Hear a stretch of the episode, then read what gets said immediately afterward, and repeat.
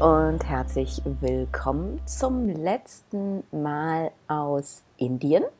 Wenn du diese Folge hörst, also am Mittwoch, dann bin ich noch, Mittwoch, Donnerstag, Freitag, Samstag noch 4 Tage in Indien und dann geht es für mich erstmal wieder nach Deutschland zurück, dann nach Teneriffa, wo ich meinen Camper abholen werde, noch für ein paar Tage bleiben werde, noch mit meinen Freunden Tschüss sagen werde auf der Insel und dann gehen Kalle und ich wieder zurück aufs Festland und mit großer Wahrscheinlichkeit nach Portugal.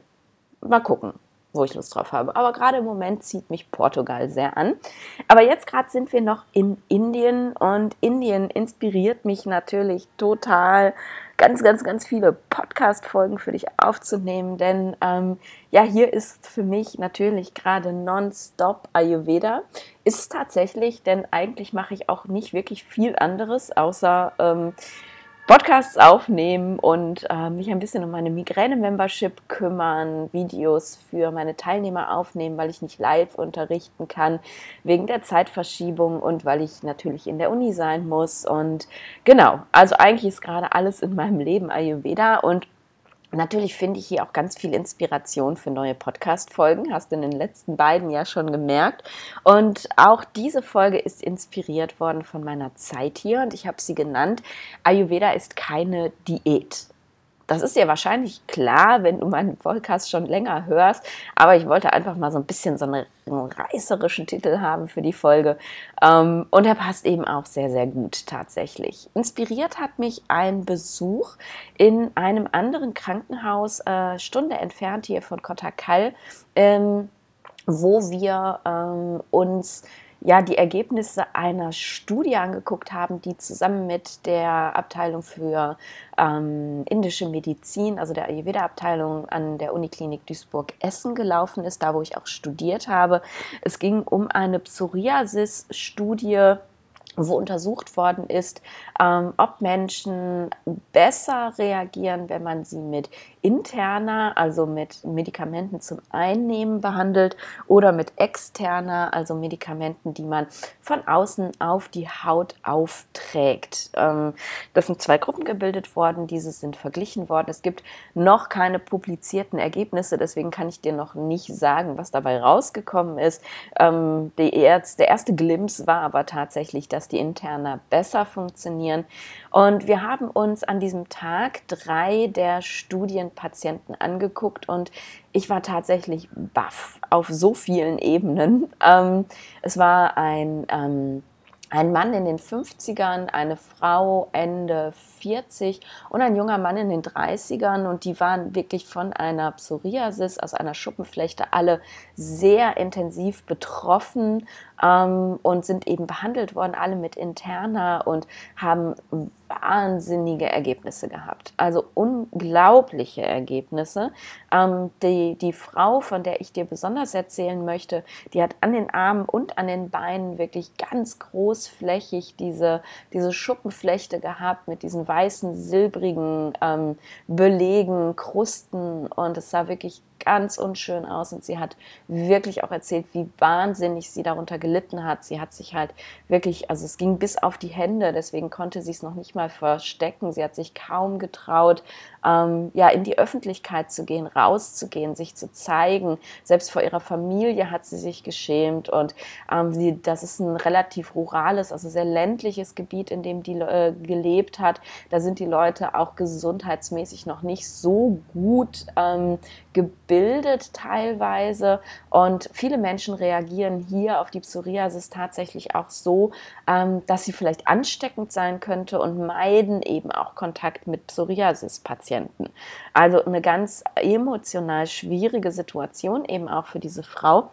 Und das Ergebnis war unfassbar. Also es war wirklich nicht nur komplett alles weg, sondern es war tatsächlich auch auf der Haut einfach kein Rest davon zu sehen, keine Narben, keine kleinsten Veränderungen. Also die Haut der Patientin sah so aus, als hätte sie nie Psoriasis gehabt. Und das hat mich wirklich tief beeindruckt, auch die Studienärzte tief beeindruckt. Haben sie mit so einem intensiven Ergebnis nicht gerechnet und es war echt toll. Und was mich aber auch tief beeindruckt hat und was mich eben motiviert hat, diese Folge heute aufzunehmen, ist eine andere Tatsache. Denn die Studienpatienten haben nicht nur die Medikamente verordnet bekommen, sondern natürlich haben sie auch Empfehlungen zu Ernährung, Empfehlungen zum Lebensrhythmus und bekommen. Das kennst du ja alles aus dem Ayurveda.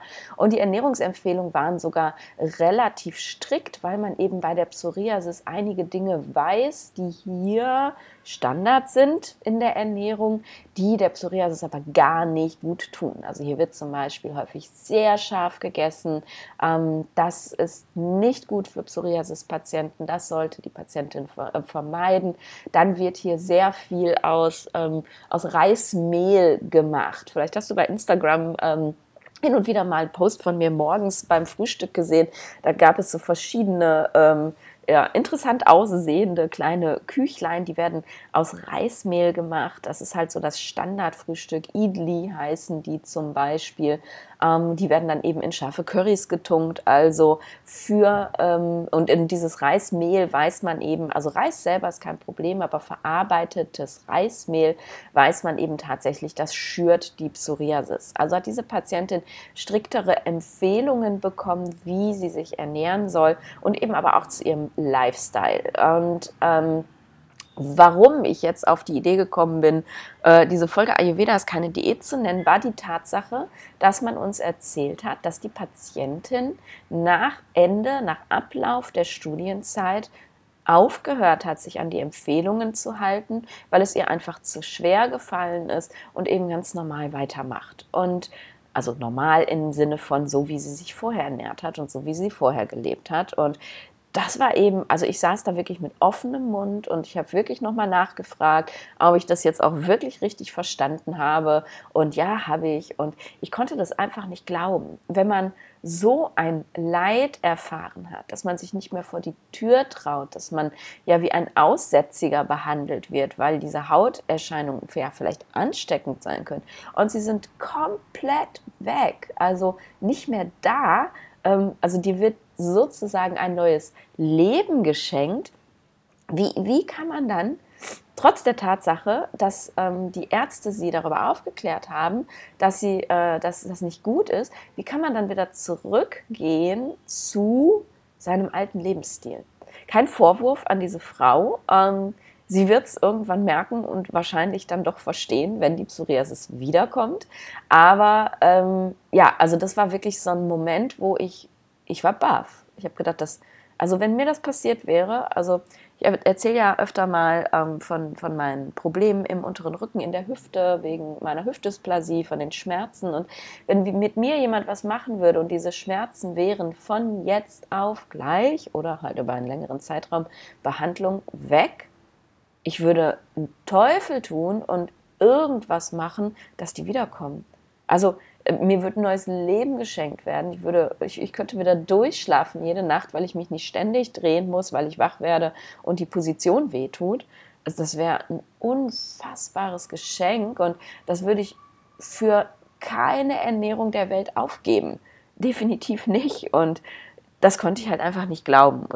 Und jetzt verstehst du auch, wo die Inspiration für diese Podcast-Folge herkommt. Denn eine Diät, ne, so wie wir Diät im Westen meinen, im englischen Sprachgebrauch bedeutet Diet einfach nur eine spezielle Ernährungsform. Bei uns heißt Diät aber ja tatsächlich, ich mache mal eine Diät und wenn ich abgenommen habe, dann höre ich halt wieder damit auf. Und genau so hat die Frau es eben auch gemacht. Sie hat mal eine Ayurveda-Diät gemacht. Und jetzt ist die Haut wieder besser, jetzt kann sie ja wieder damit aufhören. Und es ist nun mal wirklich tatsächlich einfach so, man kann nicht einfach aufhören, wenn es besser ist und erwarten, dass es so bleibt. Das bedeutet natürlich nicht, dass, wenn sich für dich was verbessert hat, dass du jetzt super, super strikt leben musst, dass du nie wieder mal eine Portion Pommes essen kannst oder ein Glas Wein trinken oder lange aufbleiben oder einfach mal im Bett liegen bleiben und nicht morgens auf die Matte hüpfen oder. Das bedeutet es alles nicht, aber es heißt mir eben, dass, also es ist eben einfach wichtig, sich das klar zu machen, dass wenn ich Ayurveda wie eine Diät behandle, also mir geht es besser, meine Symptome sind besser, naja, jetzt kann ich wieder genau so machen wie vorher, das funktioniert nicht. Und deswegen ist es eben so wichtig, dass man sich darüber klar wird, dass Ayurveda nicht einfach nur ein Gesundheitssystem ist oder eine Ernährungsempfehlung, sondern tatsächlich, das ist eine Lebensphilosophie. Wenn man Ayurveda lebt, dann lebt man das tatsächlich auch. Und ich möchte dich einladen, mit dieser Folge da mal drüber nachzudenken, was du für ein, ja, was du für ein Gefühl dem Ayurveda gegenüber hast. Wenn du Ayurveda in dein Leben integriert hast, und das wirst du wahrscheinlich haben, wenn du diese Podcast-Folge hörst, wie fühlt es sich für dich an? Fühlt es sich für dich so an, als ob du Einschränkungen auf dich nehmen musst, damit es dir besser geht? Fühlt es sich für dich so an, dass du denkst, hoffentlich ist es bald besser, damit ich da wieder mit aufhören kann? Nervt es dich? Stresst es dich? Oder ist Ayurveda für dich eine Lebensphilosophie und einfach so selbstverständlich, dass du gar nicht mehr darüber nachdenken musst? Also ich merke das an mir tatsächlich, die Kollegen, mit denen ich hier bin, das sind Kollegen, also wir sind zu 5 hier, das sind Kollegen, die eben auch an der Uni Essen Ayurveda studiert haben, genauso wie ich. Eine mit mir zusammen im Semester, aber die anderen aus anderen Semestern. Wir hatten ja jetzt 2 Jahre, in denen wir nicht nach Indien konnten für dieses Praktikum aufgrund der Pandemie. Also haben sich einige zusammengesammelt sozusagen. Und diese Kollegen leben Ayurveda. Ich sehe das halt jeden Tag, leben Ayurveda nicht als Lebensphilosophie. Sie essen rohes Obst zusammen mit anderen Nahrungsmitteln, bestellen sich einen Salat zum Essen, trinken 3 Gläser Wasser, während sie essen, stehen immer kurz vor Weggehen erst auf, haben keine Morgenpraxis und. Also es ist im Endeffekt so, als wäre ich mit, in Anführungsstrichen, ganz normalen Menschen unterwegs und ich bin so die Einzige, die sich nie Rohkost bestellt, die immer um 6 Uhr oder letzte Woche mussten wir früher in der Uni sein, in der Panchakarma-Abteilung auch um 5 Uhr aufsteht, damit sie ihre Morgenpraxis machen kann und. Also ich sehe eben wirklich daran, dass ich in Ayurveda ganz selbstverständlich lebe. Dass es für mich nicht heißt, naja, ich muss jetzt auf die Matte, damit ich keine Rückenschmerzen habe, oder ich darf jetzt keinen Salat essen, damit ich keine Rückenschmerzen habe, sondern es ist einfach selbstverständlich für mich. Ich würde das gar nicht mehr überlegen, das zu tun, weil ich weiß, dass mir das nicht gut tut, weil ich weiß, wie viel besser mir tatsächlich es tut, so zu leben. Und ich möchte es gar nicht mehr austauschen. Also es gibt da für mich keine Diskussionen drüber.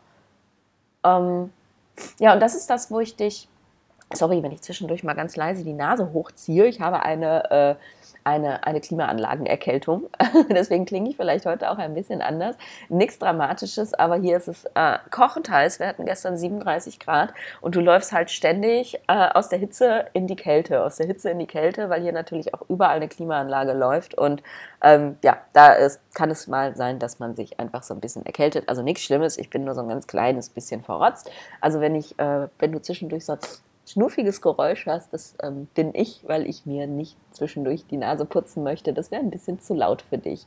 Jetzt trinke ich mal ganz kurz ein Schlückchen und bin gleich wieder bei dir. Genau.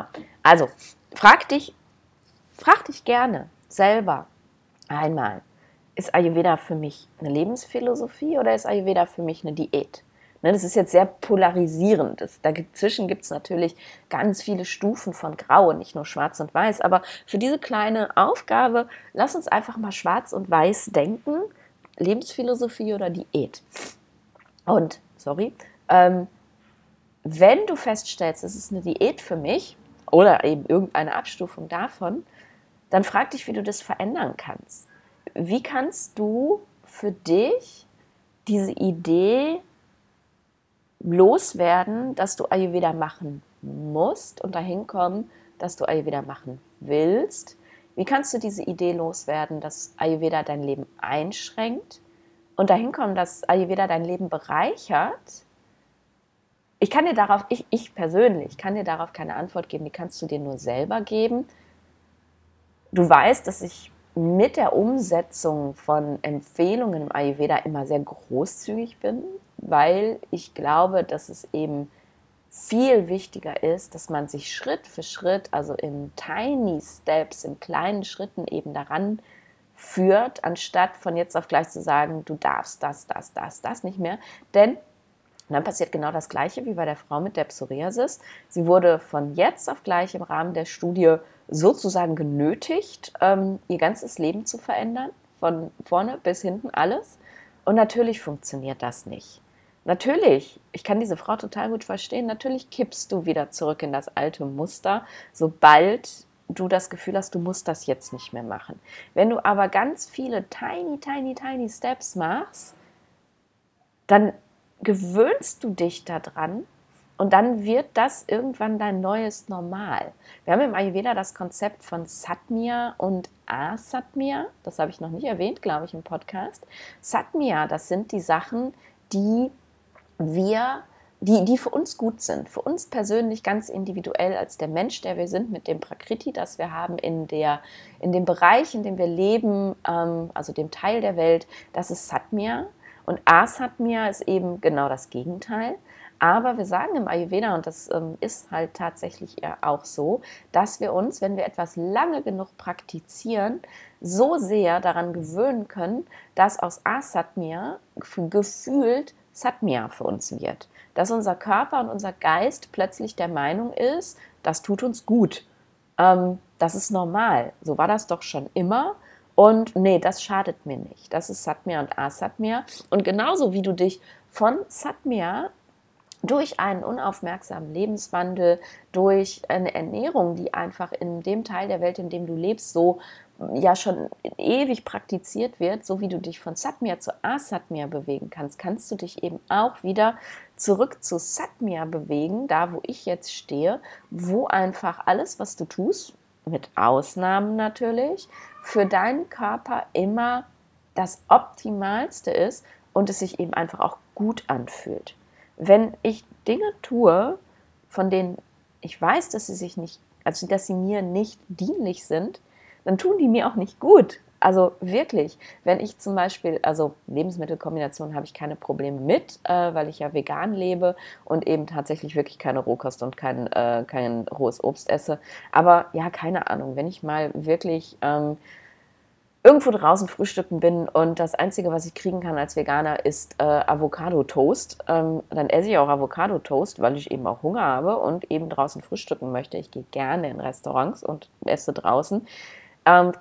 Das ist Asatmya für mich und ich kriege dann relativ schnell die Quittung. Mein Körper sagt, ey, das war Asatmya, das war nicht gut für dich. Ich kriege einen geblähten Bauch, ich kriege Verstopfung, ich fühle mich schwer, mein Hunger geht weg. Also ich kriege sofort instant die Quittung dafür, wenn ich etwas getan habe, was Asatmya ist.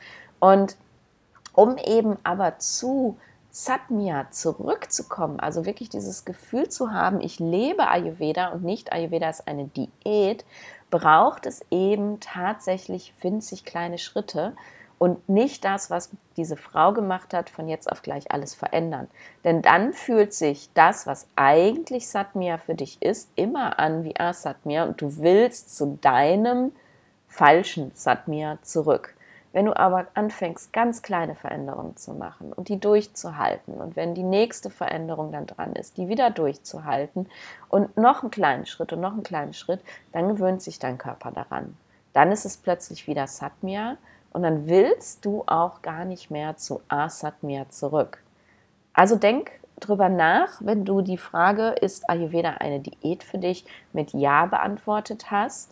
Denk darüber nach, was sind deine kleinen Schritte, damit du Ayurveda in dein Leben integrieren kannst und nicht, okay, ich habe das jetzt gelesen und das und das und das und ich muss das jetzt alles machen. Streich es nochmal weg, fang wieder from the scratch, also von null an und guck wirklich, was ist der nächstkleinstmögliche Schritt, den du machen kannst.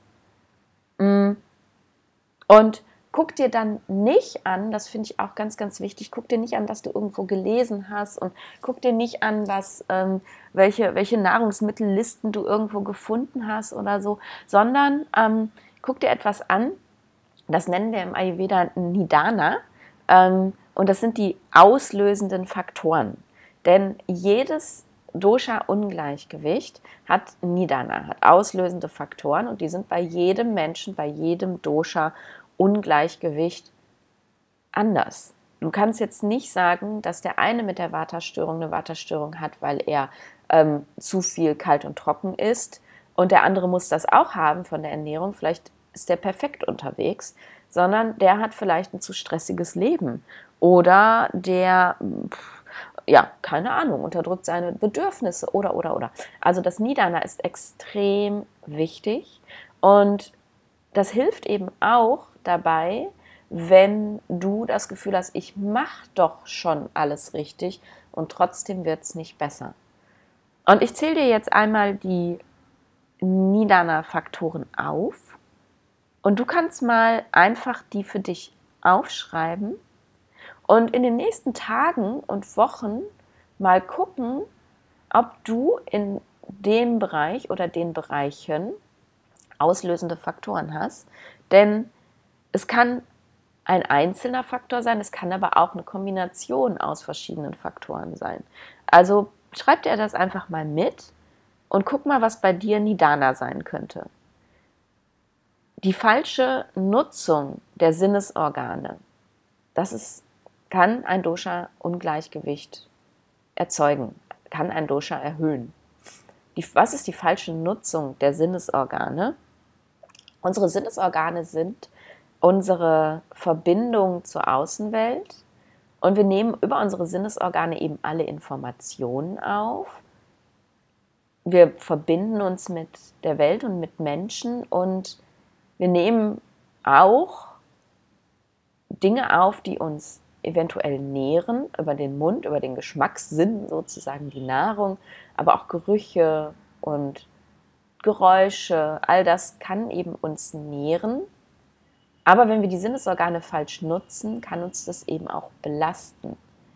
Und ich würde sagen, in der Welt, in der wir leben, benutzt jeder seine Sinnesorgane falsch, denn diese Sinnesorgane sind dafür gemacht, in die Wolken zu gucken und sich Blumenbeete anzugucken und schöne Sachen zu riechen und schöne Sachen zu hören. Und was machen wir? Wir starren den ganzen Tag in unser Handy, wir sind nicht mehr in der Natur, wir riechen die Natur nicht, wir essen Lebensmittel, die so verändert sind, dass sie gar keinen eigenen Geschmack mehr haben.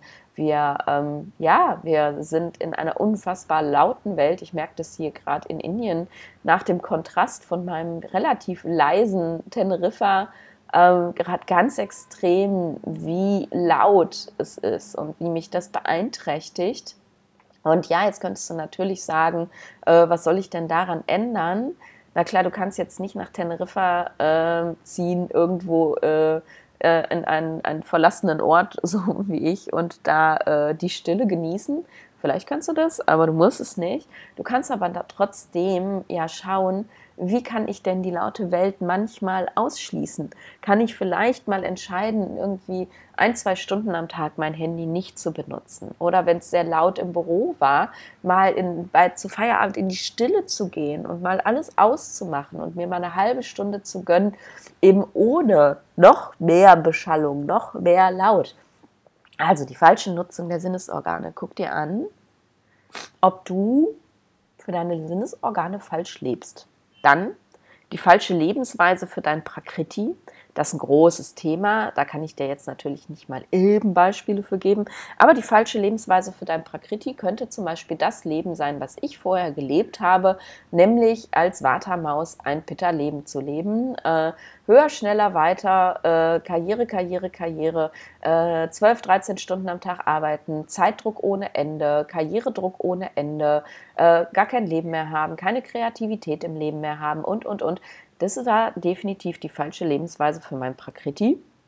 Jetzt lebe ich die richtige Lebensweise für mein Prakriti, aber auch nicht zu 100%. Und ich weiß eben auch, dass ich das ausgleichen muss. Mein Vata mag es, sich zu bewegen, mag es, neue Sachen zu sehen, mag es, neue Länder zu erleben, mag es immer wieder Veränderung und Abwechslung zu haben, aber natürlich erhöht das auch mein Vata, so wie ich lebe. Ich war jetzt 3 Wochen in Indien, dann gehe ich zurück nach Deutschland, nach 5 Tagen fliege ich auf die Kanaren zurück, dann bin ich anderthalb Wochen in Teneriffa, dann nehme ich die Fähre, dann bin ich auf dem Festland, dann gehe ich für einen Monat nach Portugal, dann gehe ich wieder zurück nach Deutschland und also, ne, ich könnte nicht ewig weitermachen, weil ich nämlich danach keinen Plan mehr habe, wo ich hingehe, aber you know what I mean, ich bewege mich zu viel, das heißt, ich darf schauen, wie ich dieses bewegte Leben eben ausgleiche. Und darum sitze ich konsequent jeden Morgen auf meiner Matte. Und darum möchte ich den Wecker auch eine Stunde früher stellen, wenn wir eine Stunde früher anfangen in der Uni, damit ich auf meine Matte komme, weil ich muss mich erden. Ich muss diesen Container schaffen, in dem mein Vata mir nicht um die Ohren fliegt. Also falsche Lebensweise für dein Prakriti. Falsche Bewegung, großes Thema. Sehe ich auch bei ganz vielen Vata-Mäusen, dass die sagen, ich mache doch Yoga und dann aber schön in die Vinyasa Level 3 Stunden gehen, wo sie einatmen, ausatmen, sich bewegen. Es ist viel zu viel Bewegung für Vata. Vata braucht Hatha Yoga oder Yin Yoga, also ein statisches Yoga, ein Yoga, in dem sich nicht viel bewegt wird. Pitta-Menschen machen auch gerne herausforderndes Yoga oder auch Hot Yoga.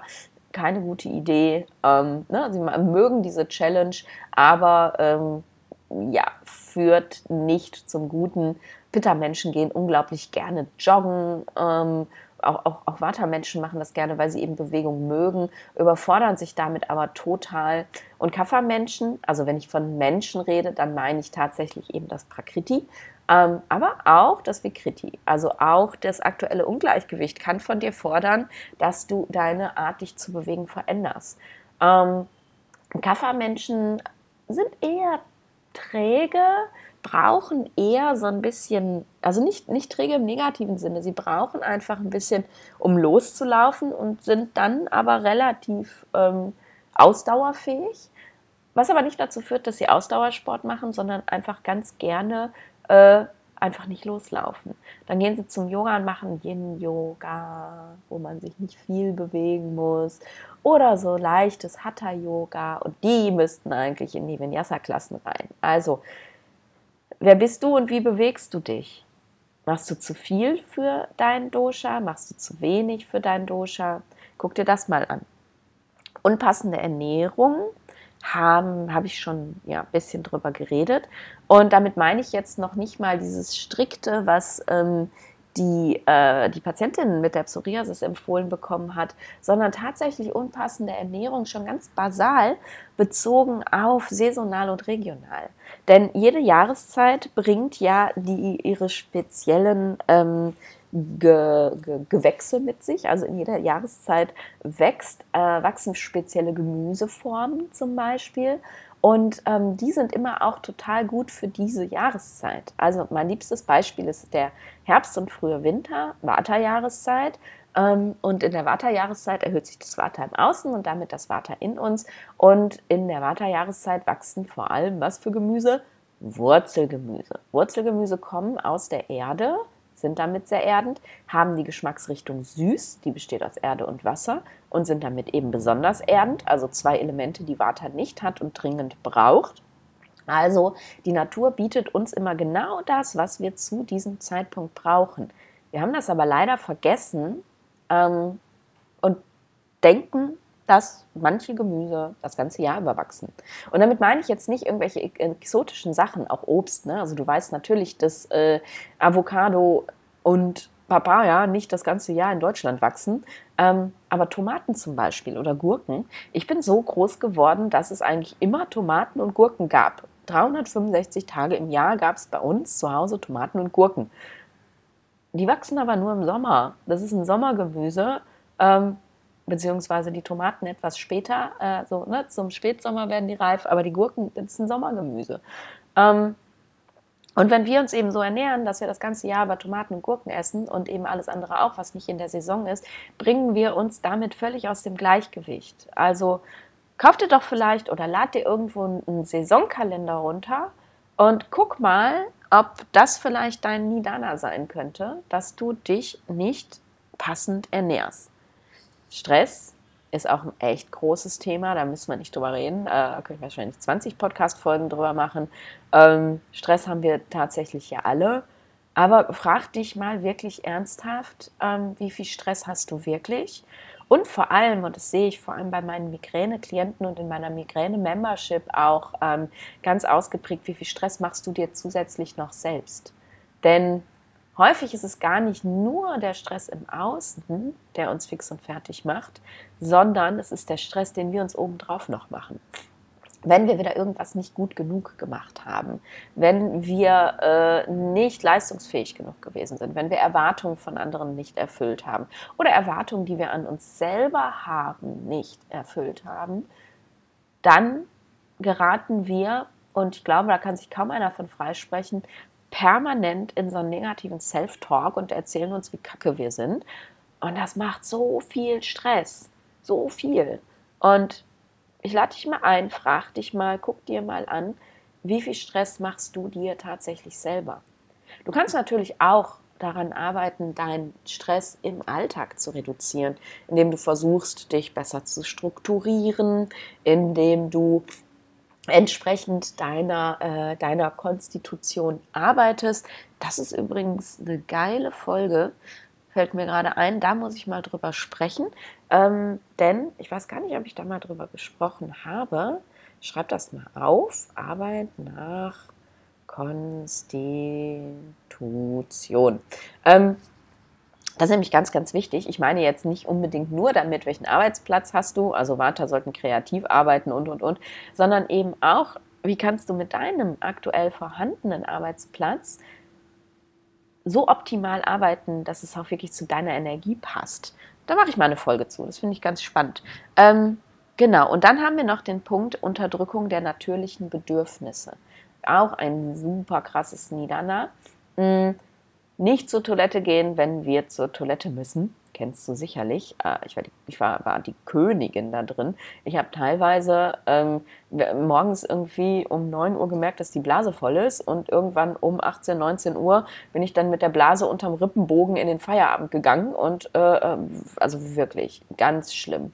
Also Toilettengänge unterdrücken, Gähnen unterdrücken, Weinen unterdrücken.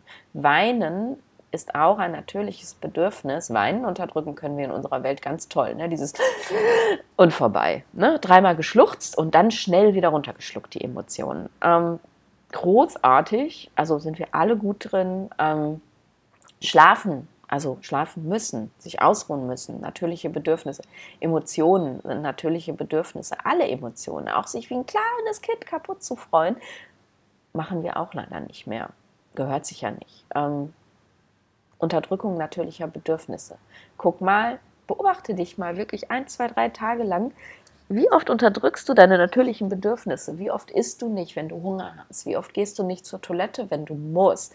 Wie oft unterdrückst du Emotionen? Wie oft gibst du deiner Müdigkeit nicht nach, weil du denkst, du musst noch irgendwas erledigen oder nochmal eben diese Netflix-Folge zu Ende gucken? Wie oft? Das kann dein Nidana sein und das ist es bei ganz vielen tatsächlich. Also guck da mal ganz genau hin. Nimm dir da wirklich Zeit für, guck da ganz genau hin und mach wirklich mal so eine Bestandsaufnahme für dich und aus dieser Bestandsaufnahme entwickeln sich deine nächsten Schritte. Also nicht jetzt das Ayurveda-Buch rausholen und nachlesen, wie geht richtiger Ayurveda und daraus kleine Schritte machen, sondern aus deiner Bestandsaufnahme heraus gucken, wie kann ich das verändern? Und wenn du das schaffst in allen Bereichen, dann hast du tatsächlich schon super viel erreicht. Und wenn du das mit kleinen Schritten machst, dann wird Ayurveda für dich zu einer Lebensphilosophie und nicht zu einer Diät. Und denke mal dran, die Dosis macht das Gift. Natürlich darfst du dir auch hin und wieder Dinge erlauben. Natürlich, wenn jetzt gerade keine Toilette in der Nähe ist und du musst dir erstmal eine suchen, musst du jetzt nicht einfach mal laufen lassen, weil gerade Harndrang da ist. Aber du kümmerst dich dann darum, eine Toilette zu finden und unterdrückst es nicht für die nächsten 5 Stunden. Also die Dosis macht das Gift. Also sei nicht zu streng mit dir. Denk an den negativen Self-Talk. Aber ja, geh los und mach eine Veränderung. Mach aus der Ayurveda-Diät die Ayurveda-Lebensphilosophie. Das würde ich mir so für dich wünschen, denn dann wird alles so viel leichter, wenn du nicht mit dir diskutieren musst darüber, ob du das jetzt machen möchtest oder nicht, sondern das einfach möchtest, weil du das möchtest. So, das wollte ich dir mitgeben. Danke, dass du mir bis hierhin zugehört hast. Danke, dass du wieder da warst. Danke, falls du mir schon mal auf Instagram oder hier, wenn du bei Spotify oder bei dem Apple Podcast, bei der Apple Podcast App hörst, wenn du mir schon mal eine Bewertung dagelassen hast, das hilft mir nicht nur sichtbarer zu werden, gerade hier die Bewertung, sondern es bedeutet mir auch so wahnsinnig viel, weil so einen Podcast aufzunehmen heißt, immer ins Off zu sprechen. Ich kriege ja nie Feedback. Es sagt nie einer, Nadine, das war jetzt aber toll, nachdem ich die Folge aufgenommen habe. Meine Assistentin macht das schon mal, wenn ich schicke die Folgen vorab immer, damit sie die eben vorher gehört haben kann.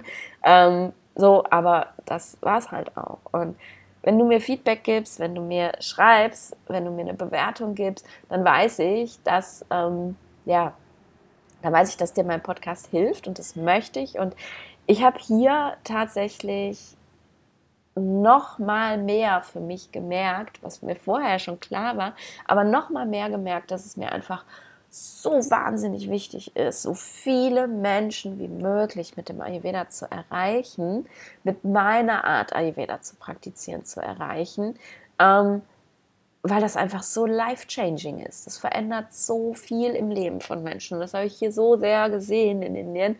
Und dieser Podcast ist halt mein Medium und auch mein Instagram-Kanal ist mein Medium, wo ich Menschen erreichen kann. Und Instagram ist echt ein hartes Pflaster, da machst du dir vielleicht gar keine Gedanken drüber. Ich habe 4.500 Follower und ich kriege 100 Likes auf meine Posts. Ist jetzt nicht so, dass mir das Herz bricht. Ich weiß ja, dass die trotzdem angeschaut werden.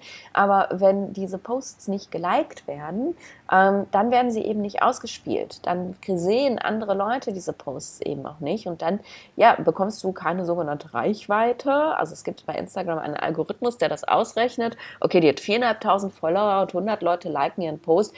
Das muss ja uninteressant sein. Und dann werde ich nicht ausgespielt. Und ich möchte einfach so viele Menschen wie möglich erreichen. Und es gibt so viele Menschen, die sich für Ayurveda interessieren und so viele Menschen, die das wirklich auch brauchen, vielleicht diese Unterstützung, eben nicht aus Ayurveda eine Diät zu machen, sondern eine Lebensphilosophie. Also wenn du mir helfen möchtest, mehr Menschen dabei zu unterstützen und du denkst, diese Folge ist eine Unterstützung und meine anderen Folgen auch, dann lass mir doch ein Herzchen da auf Instagram zum Post von diesem Podcast. Der kommt immer mittwochs mittags. Du kannst aber auch zu jedem anderen Tag reingehen und einfach den Post zu dieser Podcast-Folge liken, also ein Herz da lassen. Mir vielleicht sogar einen Kommentar darunter schreiben oder so. Auch das wird positiv bewertet.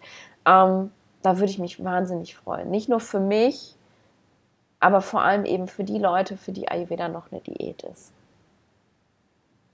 Jetzt danke ich dir nochmal und wir hören uns nächste Woche in Deutschland wieder.